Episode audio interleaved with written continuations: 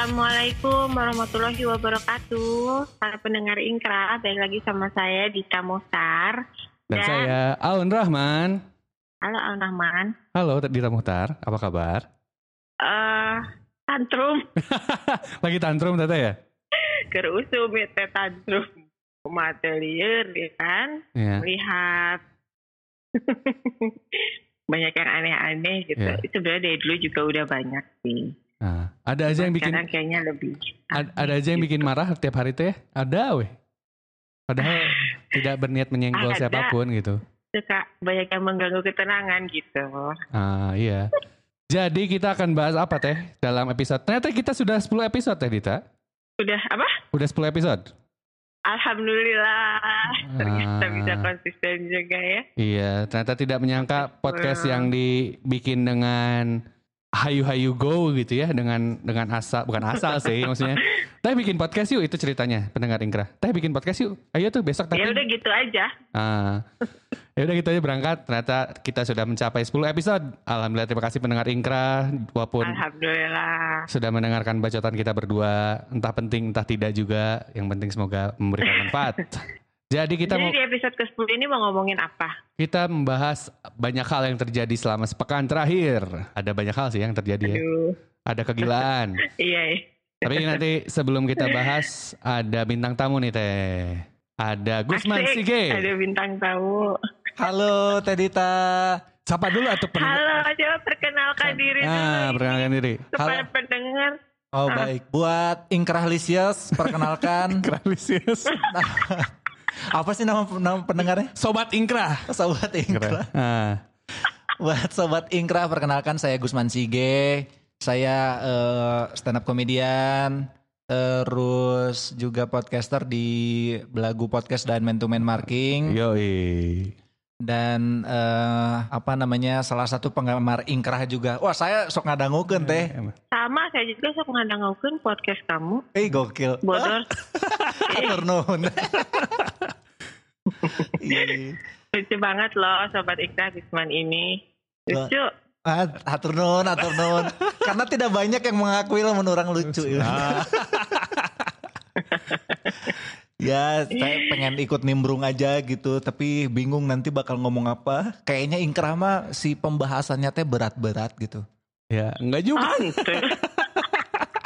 Berat katanya teh, kita bahas apa enggak juga sih sebenarnya. Karena teh kalau di podcast saya kan ngobrolnya ngelantur ya kemana-mana gitu, terus jarang ngobrol yang serius-serius. Nah kan ini mah current issue yang dibahas gitu, biar saya teh men-challenge pengetahuan saya sendiri gitu. Ya, tapi pengetahuan udah ada belum? Belum lah. Nah, kalau udah ada pengetahuan mas, saya tidak akan jadi stand up comedian atau bener. Jadi stand up comedian itu susah loh, bikin orang ketawa itu susah. Walaupun ada aja orang yang cicing-cicing seri sorangan ada gitu kan. Iya sih bener. Nggak usah dipancing. Iya sih bener. Okay. Kumaha iya jadinya Aun, jadi gini, kemarin saya sama Aun tuh ngobrol kira-kira episode ke-10 ini mau ngomongin apa, karena saking banyaknya yang pengen kami bahas gitu. Tapi kayaknya yang kemarin-kemarin lagi banyak banget dibahas sama orang-orang, kita kan anak Twitter nih ceritanya, yeah. Kan dulu saya anak geng motor, sekarang udah anak Twitter kan. Gokil. Oke, siap. Gokil anak geng motor. Tapi sekarang kan udah jadi ormas geng motor. Betul. Betul. Aing mah. Tapi Sobat Ingkra, ini bukan klaim semata. Kalau misalnya nyebut nama Dita Muhtar di sebuah geng motor di kota Bandung, bakal kenal semua gitu.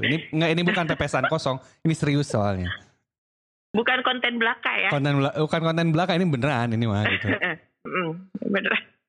Itu jadi kalau misalnya lihat yang dibahas di Twitter ini yang lagi rame adalah soal siapa orang ini teh adalah seorang artis ya. Iya, yang artis. Juga sekarang jadi YouTuber juga enggak sih? Iya, atau baru-baru aja. Ada awalnya konten YouTube-nya sebenarnya adalah nyanyi-nyanyiannya dia juga sebenarnya. Cuman kemudian entah kenapa jadi berubah konten dengan yang lain gitu. Tiba-tiba ngebahas hal-hal lain. Gitu. Oh, yang jangan lupa senyum hari ini ya. Iya. Itu gitu. Yang aduh, nu mana eta teh? Nya eta gitu. Sok dikukupluk teh. Sok kukupluk. Ke tukang pila. Ya itu ya eta mantan vokalis sebuah band. Jadi betul. Jadi banyak yang ngomongin dia tuh karena awalnya kan karena dia bilang soal COVID nih, mau komen soal COVID ya. Yeah. Komennya teh udah berapa bulan gitu baru komen soal COVID, mempertanyakan enggak. Ya pokoknya kayak mempertanyakan itu sebetulnya COVID itu betul mengerikan apa enggak, tapi telat gitu. Iya. Telat 5 bulan gitu. Emang sih kita kan negaranya berkembang gitu, nggak maju ya. Tapi ulah kita gitu ting oge lah gitu.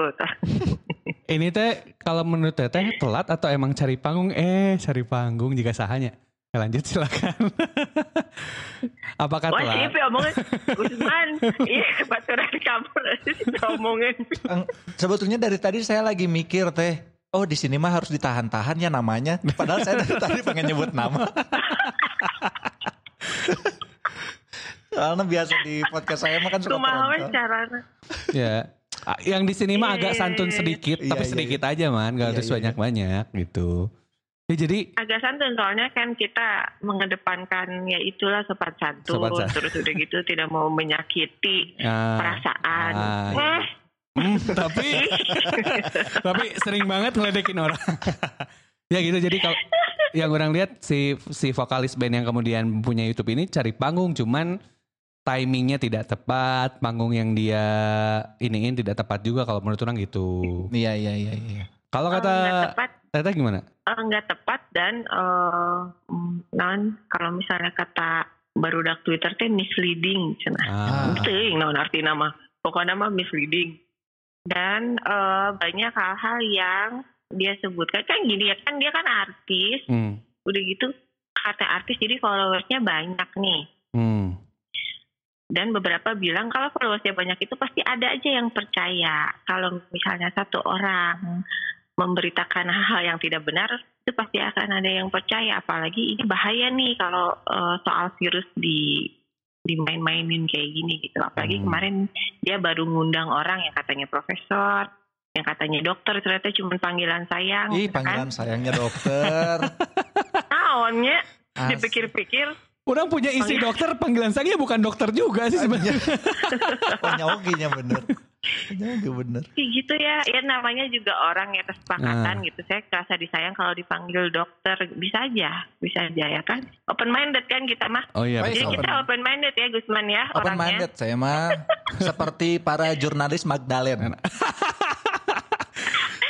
Iya bahaya. Oh gitu ternyata. Kayak gitu open minded kayak kita kan harus ngikutin zaman ya. Jadi harus open minded, oke. Nah terus udah gitu.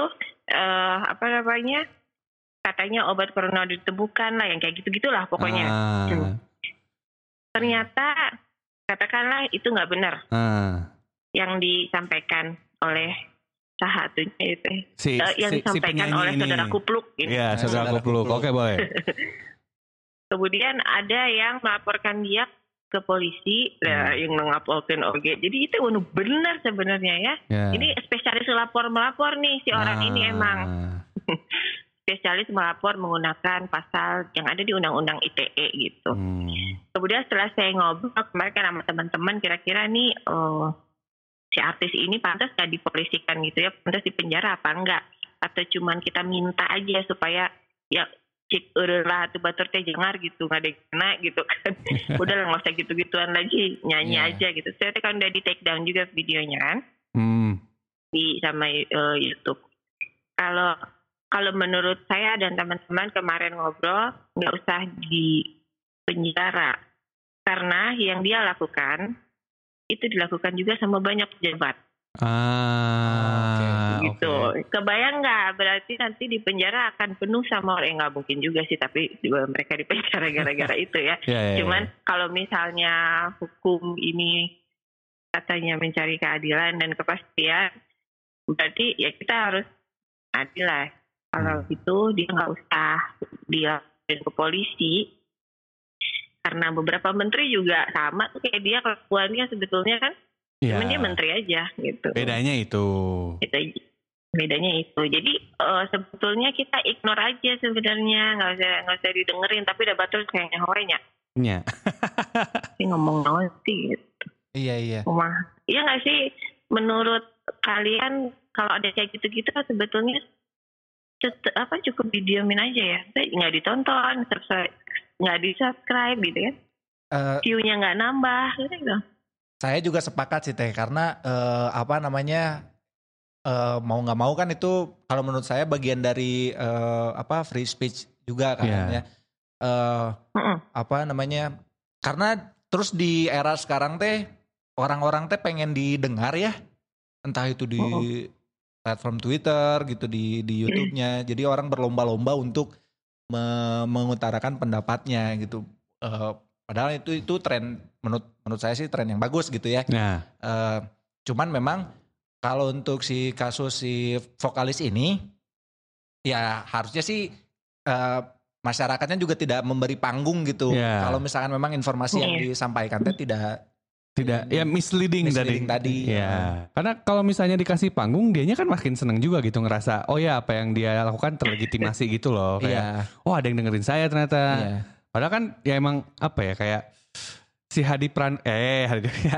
profesor yang kemudian dipakai sebagai narasumber kan ternyata gelar akademiknya dipertanyakan. Yeah. Apalagi kan saya sama Teh Dita juga di dunia akademik lah. Yeah. Kita kan pertanyakan apakah dia pernah bikin jurnal dengan skopus yang seperti apa, pernah bikin penelitian kayak gimana, karena tidak muncul. Nah justru itu yang disayangkan. Maksudnya kan dia backgroundnya dari ngomongnya entertainer, si kupluk ini. Nah. Di entertainer dia beralih ke pewawancara kan ada tata tertib yang harus dilakukan untuk menginterview seseorang, kayak misalnya riset dulu apakah dia kualifikasinya sesuai untuk apa yang dia bahas gitu kan. Betul, sementara dia kan nggak ke situ kan. Ada berapa banyak marka yang ditabrak lah istilahnya sebelum melakukan wawancara terhadap si kupluk mewawancara profesor ini. Gitu sih. Iya, tapi kalau tujuannya cuma buat cari panggung, berhasil berarti ya? Berhasil lah. Banyak teh orang yang pengen cari panggung mah. Cuman caranya beda-beda. Iya benar-benar ya. Enggak, maksudnya gini. Kalau misalnya ini Sobat Ingra, orang termasuk tipe orang yang juga suka spotlight. Orang suka juga mendapat sorotan. Iya. Cuman orang melihat dulu panggungnya, apakah orang sesuai untuk panggung itu. Betul. Apakah orang bisa melakukan bahasan itu. Orang gak akan ngomong kalau orang merasa tidak bisa bahasan itu. Dan merasa panggungnya emang bukan buat orang gitu. Misalnya lagi ngebahas stand up, ya orang tidak akan membahas karena Gusman lebih paham. Kalau misalnya orang tiba-tiba ngomongin stand up kan orang-orang, Tedita ketawa ya kenapa nih.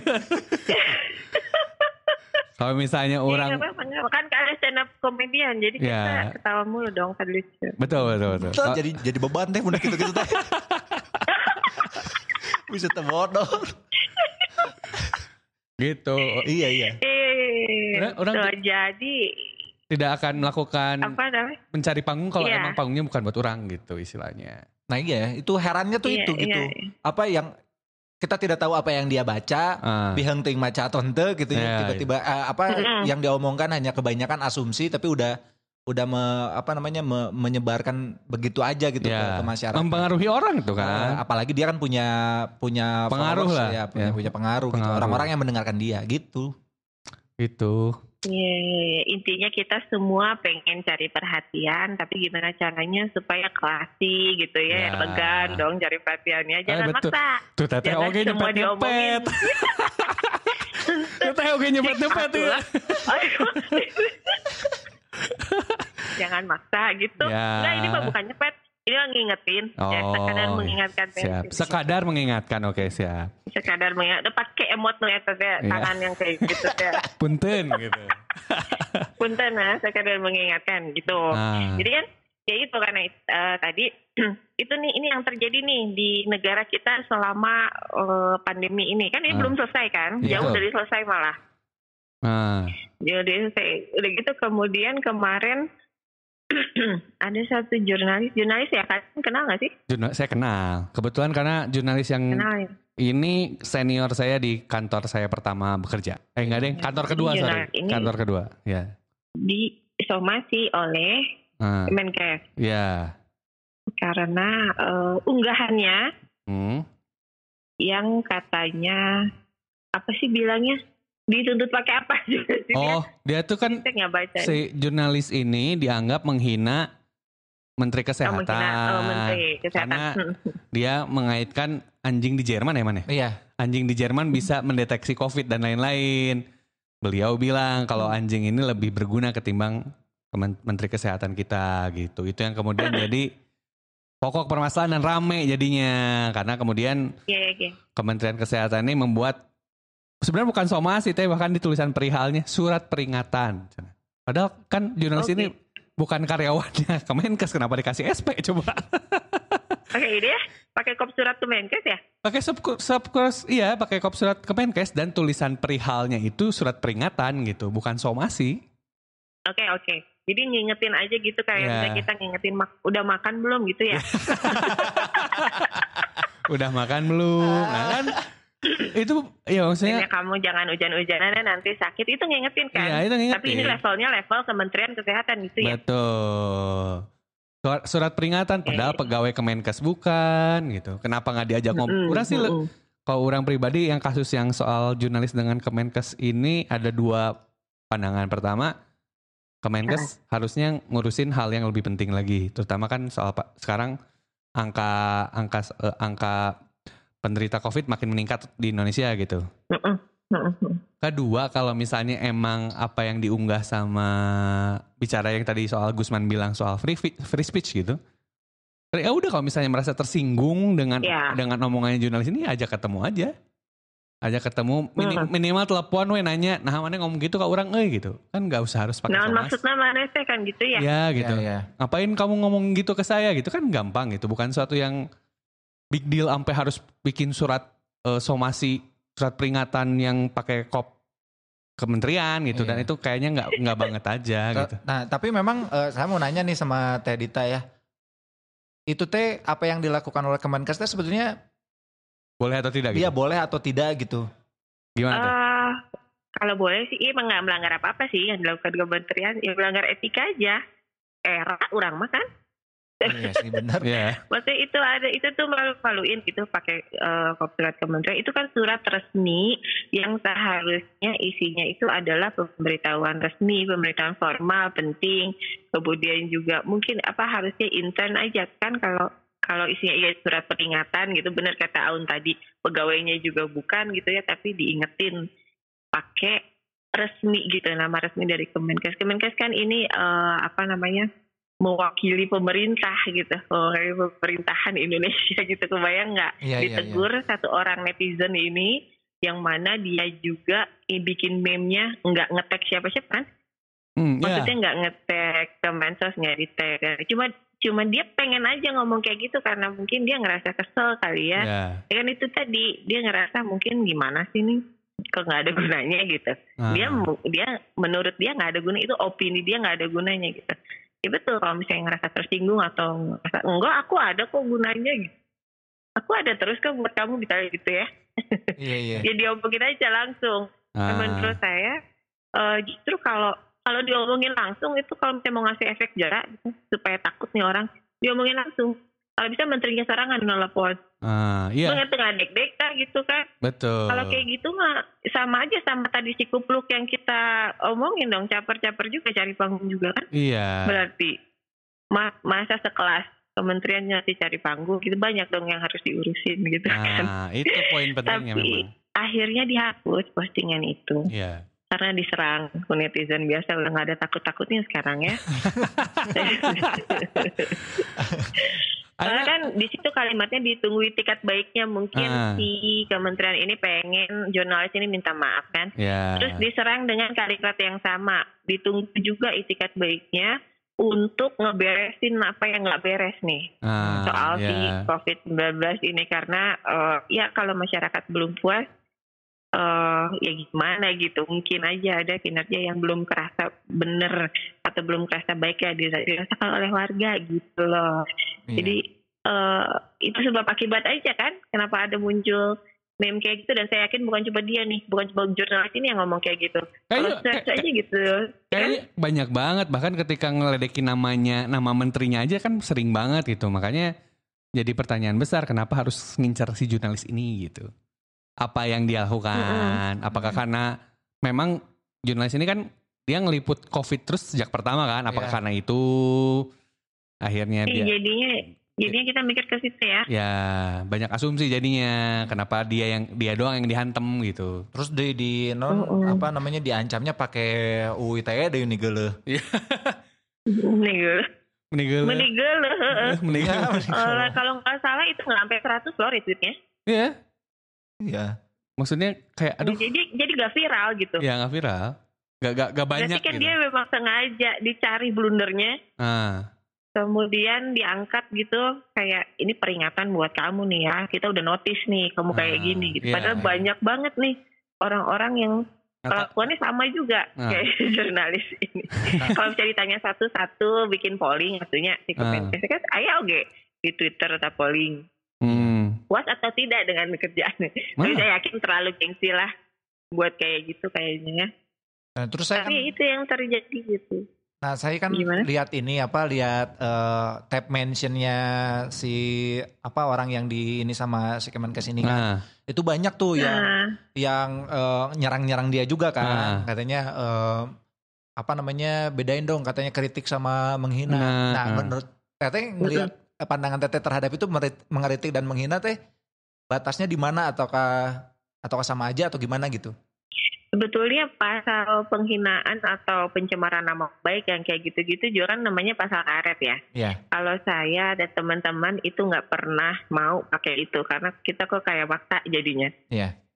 Jadi orang, gimana ya yang kayak gitu-gitu kan kita terima atau lakukan sesuatu. Misalnya ini contoh kecil, waktu itu pernah ada mau diberlakukan sanksi pidana untuk orang yang body shaming. Padahal kita belum punya ini undang-undang yang body shaming kan harus diatur nih undang-undang.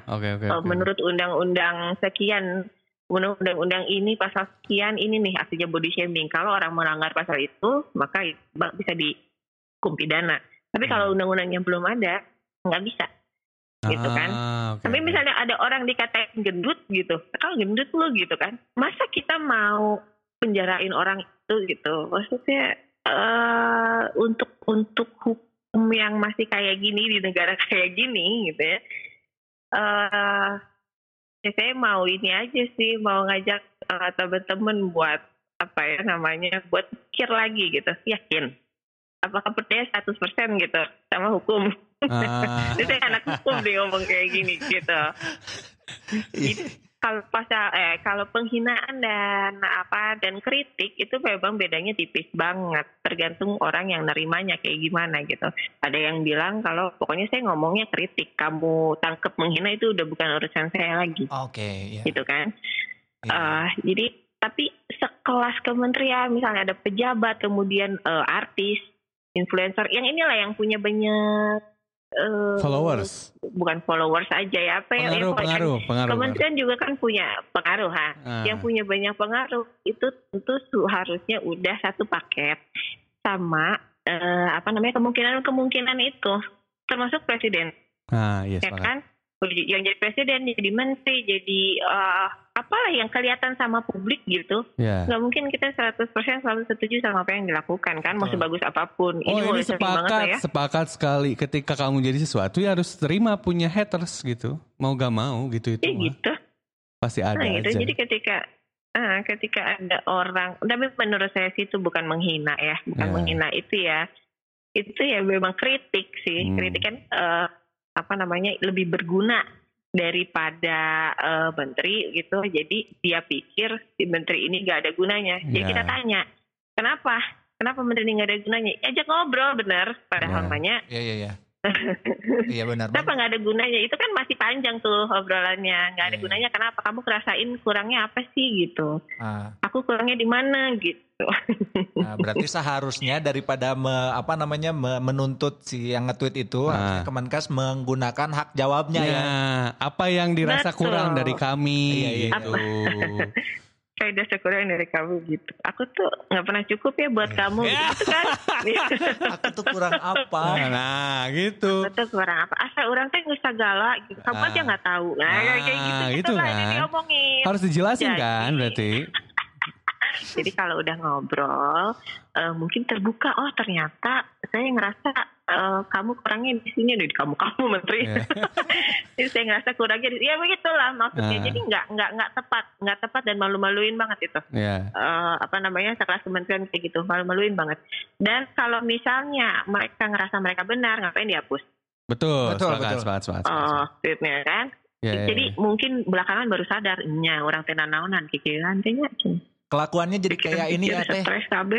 Kelakuannya kayak kayak seleb tweet yang blunder gitu. Ya, aduh salah nih. Seleb tweet. Jangan-jangan nih bentar lagi. Jangan-jangan bentar lagi Kemenkes bikin giveaway nih. Kan biasanya gitu kalau ada yang blunder. Bikin giveaway untuk menghapus jejak. Bikin giveaway rapid test gitu. Giveaway gitu ya. Dia mana? Wah itu kalau gitu oke banget sih berarti. Yuk kita ke Kemenkes giveaway rapid test satu Indonesia gitu. Itu mungkin dimaafkan kayaknya. Syaratnya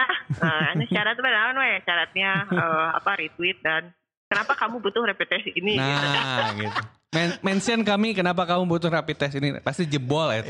Ditunggu sampai jam 12 malam nanti ya. Dah usup. Sekarang juga selain musik cari panggung, musik so asik. So asik. Trying too hard ya. So asik. Tete. Tiga admin akun awal lah. Sepet terus tete geraks. Di gerus saya Gus tete bahaya. Tapi emang yang tadi pertanyaan Gusman itu antara kritik dengan menghina itu sebenarnya tipis benar orang sepakat. Iya. Karena gini. Misal kita bicara agak nyerempet ke dunia orang sepak bola. Buat beberapa supporter mereka cuma bisa menyuarakan wasit goblok doang. Nah itu dia, ada beberapa orang yang nggak punya kapasitas untuk memberikan kritik, cuma bisa menyampaikan amarahnya aja. Amarahnya doang kan. Wasit goblok. Sementara orang jurnalis, mantan jurnalis. Yeah. Waktu dulu orang jadi jurnalis, orang tidak mungkin ngomong itu gitu. Iya. Menyampaikan wasit goblok gak mungkin. Orang pasti akan bikin artikel, akan menulis artikel atau misalnya ngomong di podcast. Wasit A ini apa kurangnya? Kenapa dia orang akan mengkritik wasit ini dengan data gitu. Kan bedanya di situ ya. Orang tidak menyalahkan juga ada yang nyalahin misalnya wali kota orang kieu gitu ya. Mungkin emang kapasitasnya di sana gitu. Iya, gitu. Itu tuh kritiknya dia gitu. Kalau misalkan itu dilarang juga terus ya orang-orang yang tidak punya kapasitas untuk mengkritik ini gimana gitu. Gimana gitu. Suara mereka gitu. Iya. Makanya kan gak bisa menyamakan piring kita sama piring orang lain gitu, nggak bisa. Orang sih bahkan tidak pernah mempermasalahkan. Misalnya ada yang ngomong presiden A, presiden B ya, emang cara kritiknya dia di situ gitu. Iya. Karena nggak semuanya kayak Raffi Opatra bisa memberikan kritik sampai bikin jurnal gitu kan. Iya benar. Begitu. Tahu kayak apaan? Ya bikin tulisan diculik. Aduh perol gitu. Kumaha tuh. Apapun bentuk kritiknya, kalau misalnya itu orang tahu bahwa banyak disorot dan mempengaruhi banyak orang, pastinya ya udahlah gitu. Yang pertama dibantah dengan bukti tentunya. Tuduhan kamu salah. Saya ada gunanya nih. Kami sudah bekerja nih, lihat nih, transparan langsung ya kan. Ini uangnya misalnya dana turun sekian, kami pakai untuk ini, langsung dibantah. Atau kalau misalnya memang ngerasa nggak benar gitu ya, tolong perbaiki. Ima koko pisan tuh. Jangan terus-terusan bilang kalau ya wajar, namanya juga manusia, orang bisa salah. Iya, itu. Tapi tolong dong. Jangan pundung itu. Jadi ada dua, apakah dibuktikan bahwa yang nuduh atau yang tertuduh salah. Ya. Kritiknya salah. Salah. Ya. Yang kedua diperbaiki. Kalau diperbaiki ya, kayak misalnya tanda baca gitu. Nah. Ya nyepet seseorang deh. Bahaya Dita Muhtar. Aduh, tak aku mbak ya gitu. Akibatnya kalau saya lagi tantrum terus leba gangguan. Langsung keluar, bentar lagi keluar nama ini. Ya. Ini kalau Dita dipancing bakal keluar nama, jadinya jangan. Iya gitu kan, maksudnya jadi dua itu aja. Jadi tidak semua hal atau tidak semua masalah itu harus diselesaikan ke jalur hukum. Karena kami aja yang anak hukum itu tahu banget. Kita udah pernah bahas ini kemarin ya, sangat melelahkan. Lapor-lapor polisi itu sangat melelahkan. Jadi mendingnya si vokalisnya ditenggelan asli. Tenggelan weh daripada ka hukum lila tenggelan enak-enak. Gulungnya. Digulung kaing mah asli. Digulung. Tapi gitu ya, kebaikan juga kita bilangnya ini bentar dulu Gusman kan milenial bukan kan? Iya milenial saya. Milenial angkatan berapa? Angkatan ini tahun 88 saya lahir. Oh milenial. Oke, iya milenial kan ya 88. Jadi kan kalau zaman kita masih lah.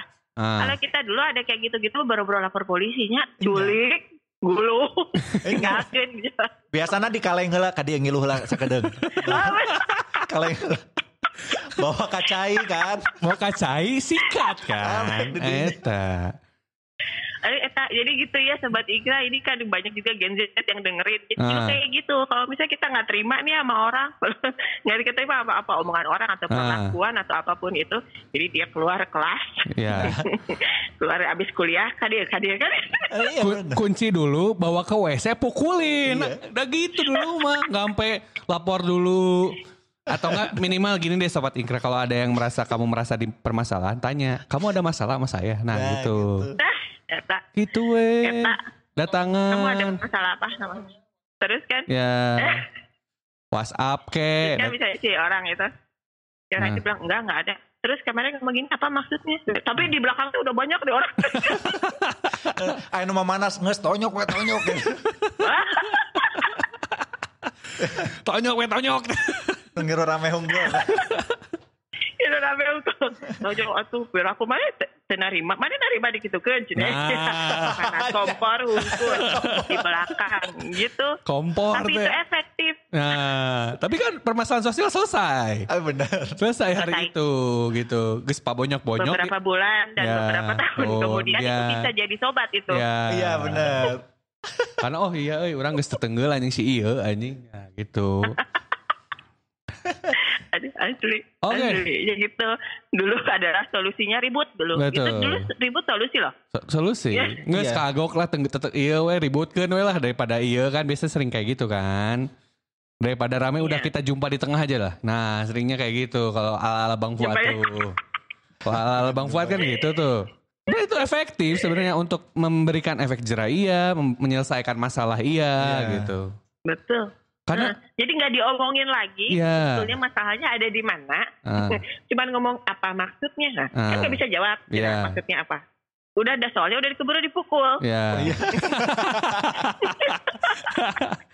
Karena orang ini pernah pengen bikin asumsi ini ya, yang ilmiahnya. Kayaknya emang orang Indonesia mah harus ada trial by combat kayaknya. Menentukan hukum tapi bari duel 1-1 gitu. Kayaknya perlu ada gitunya gitu. Karena biar masalahnya cepat selesai aja. Soalnya kalau pakai hukum berlarut-larut. Enggak, duel aja. Lama keburu lupa. Bener loh ya. Jadi gini.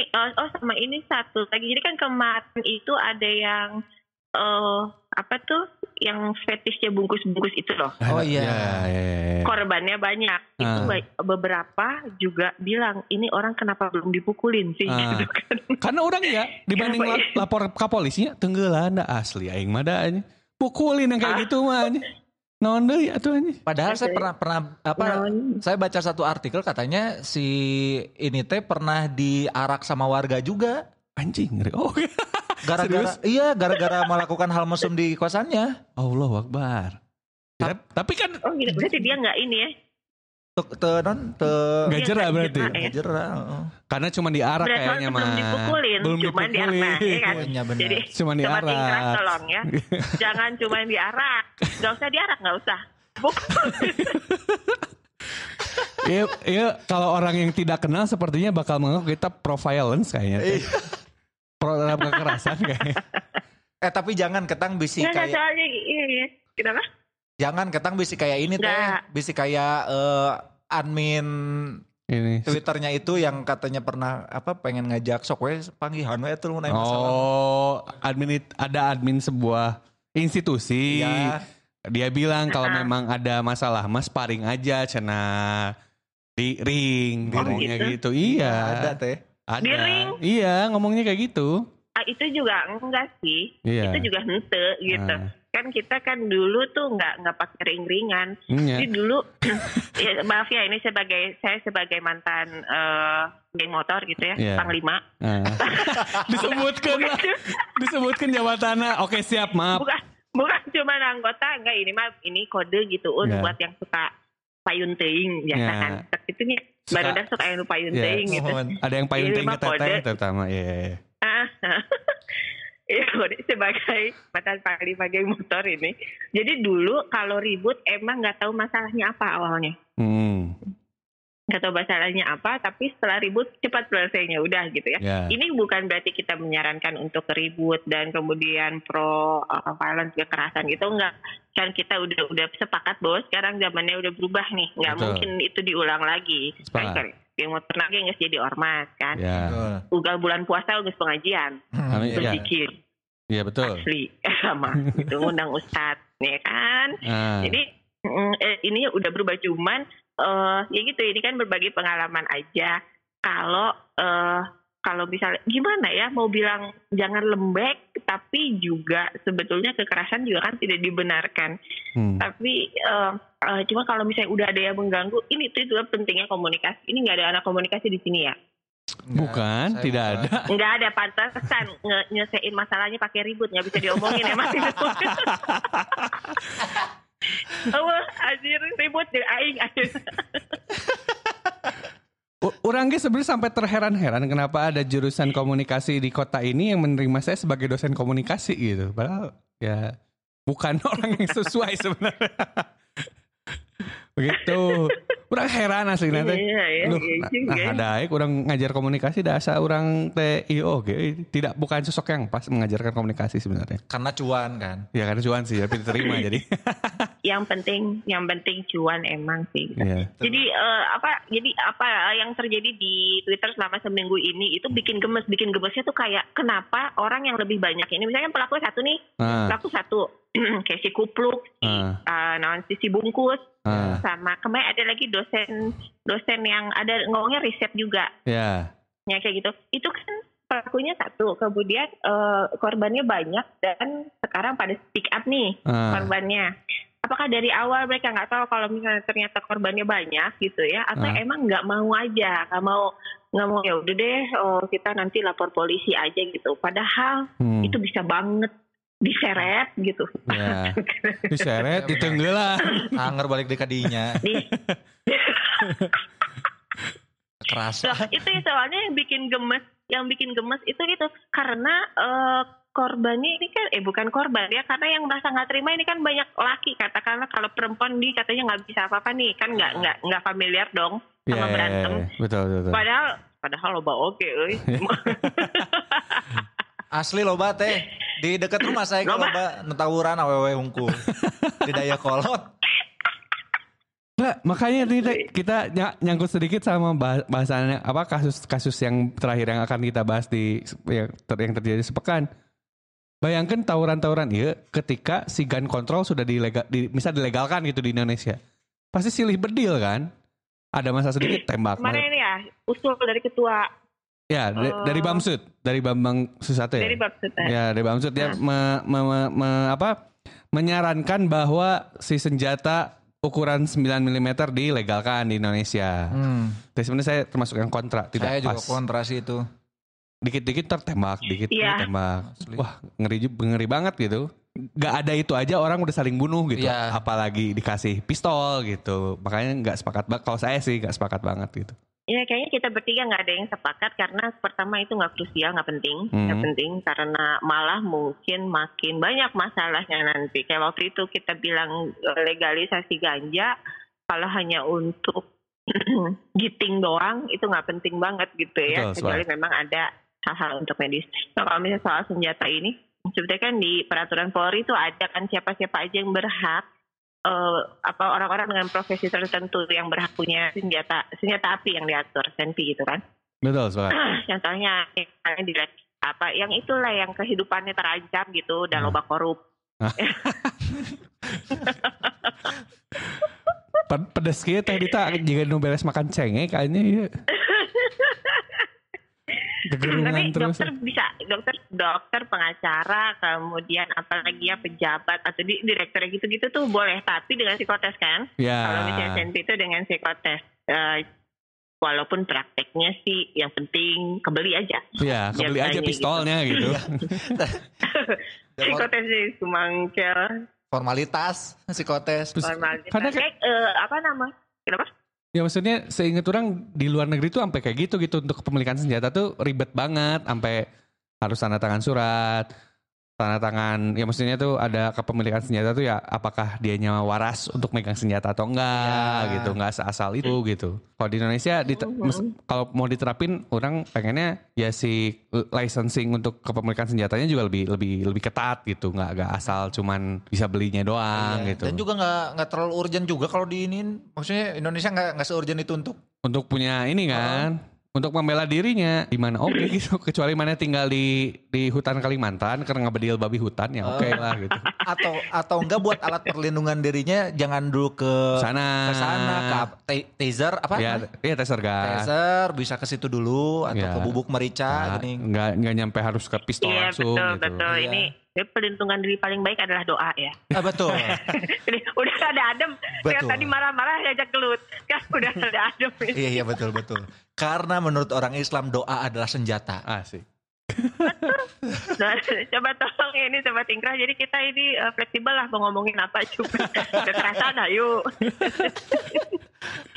Soal agamis religius mangga gitu ya. Betul. Jadi emang harus kayak gitu zaman sekarang. Maka bawa geloknya. Iya. Oke. Gitu. Jadi intinya adalah karena kita gemes nih sama Dika, karena saya dan Aun gemes, kemudian pasti juga Gusman pendapat sama kami berdua bahwa yang terjadi selama seminggu ini di timeline itu bikin bahasa sekarang mah toksik gitu. Iya. Toksik dulu bahasa kita zaman kuliah apa sih? Naonnya. Belum ada istilah toksik. Belum ada. Annoying paling masih di level itu gitu. Saya bahasa Sundana naon? Naon. Kaganggu. Naon. Tapi da toksik sok naon. BU. Naon BU. Naon BU. Butuh uang. Belum ada kayaknya beberapa tahun yang lalu maksudnya istilah itu ya. Belum dipakai untuk sosial lah toksik tuh, kecuali untuk keracunan gitu. Ya. Belum sampai sana berarti. Ya. Jadi karena kita bikin gemes. Jadi coba teman-teman Sobat Ingkrah coba lebih ini lagi lah di banyak solusi itu banyak. Ya. Selain ngajak ribut juga banyak. Ya. Ngajak ribut, mukulin atau ngajak ngobrol gitu ya. Itu ngobrol kan maksudnya apa kayak gitu. Betul. Mana boga masalah jeung urang. Kurang salah naon sih kemewon. Tapi ngobrolnya ulah mengada-ngadi teh. Katakan sejujurnya gitu. Apakah memang bertemu atau tidak. Nah itu kan enak tuh. Ulah sama si Aunnya. Kurang ulah kemana wah. Tapi emang benar sih. Jadi pokoknya ini semuanya masih relate gitu. Yeah. Kalau misalnya. Pertama. Jangan ditelan bulat-bulat informasi yang kamu baca dari internet. Yeah. Gitu, termasuk yang si kupluk atau ada orang yang ngaku saya mau riset nih apa ini dulu tanya dulu buktinya apa kemudian juga tanya keperluan apa itu kan pasti dia harus ini dong tanggung jawab bukti dan segala macam. Kemudian untuk yang dikritik kalau misalnya nerima sebagai penghinaan ya kumaha deui sabar we gitu ya gimana ya saya juga kan penggemar sepak bola nih. Mau segimanapun saya lihat tim saya bermain buruk, tapi paling enak dan paling gampang emang ngebilang wasit goblok. Iya. Benar kan? Itu enak. Goblok saya bilang. Nah, sekalinya setelah. Karena memang itu apa namanya mengumpat adalah stress release teh. Betul sekali. Betul, gitu. Jadi kayak kalau ditanya, bisa kita ditanya gimana menurut kamu pertandingan Chelsea lawan Arsenal? Ini saya lagi menyakiti diri sendiri ya. Tolong dihargain. Siap. Bisa gimana menurut kamu pertandingan Chelsea lawan Arsenal gitu? Ah, wasit goblok. Kayak gitu dulu. Iya. Yeah. Baru abis itu dijabarin. Kuduna mah kayak gitu. Yeah. Jadi jangan buru-buru marah. Jangan buru-buru marah, yaitu yang tadi saya ulang yang pertama, buktikan kalau itu nggak benar, ente maksudnya tegoblok, ini kalau yang salah gitu. Misalnya back kamu aja terbalik misalnya gitu ya. Atau yang kedua perbaiki. Kalau misalnya dituduh A, ternyata ini bener ya, ternyata kita TA gitu. Ya udah perbaiki supaya nggak ada orang yang bilang kayak gitu lagi gitu. Jadi ya perubahan ke arah yang lebih baik gitu didengerin. Kalau orang bikin podcast didengerin untuk perbaikan gitu. Jadi ya gitulah. Ini bentar lagi saya bakal keluar semua, jadi silakan Aun dan Gusman. Ya, kita lebih baik sepertinya menahan diri karena bisi keluar semua. Bisi ngabudal. Oke, berarti ada closing statement. Ada closing statement enggak teh? Atau jangan biar bisi keluar. Closing statementnya nggak akan aman ini. Yaudah, silakan kalian berdua aja. Pokoknya mah gitu, misalkan ada masalah tanya maksudnya apa.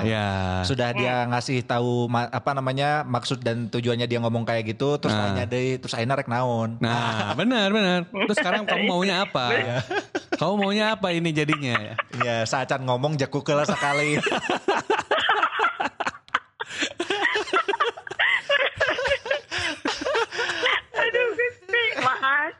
Aduh, gila gini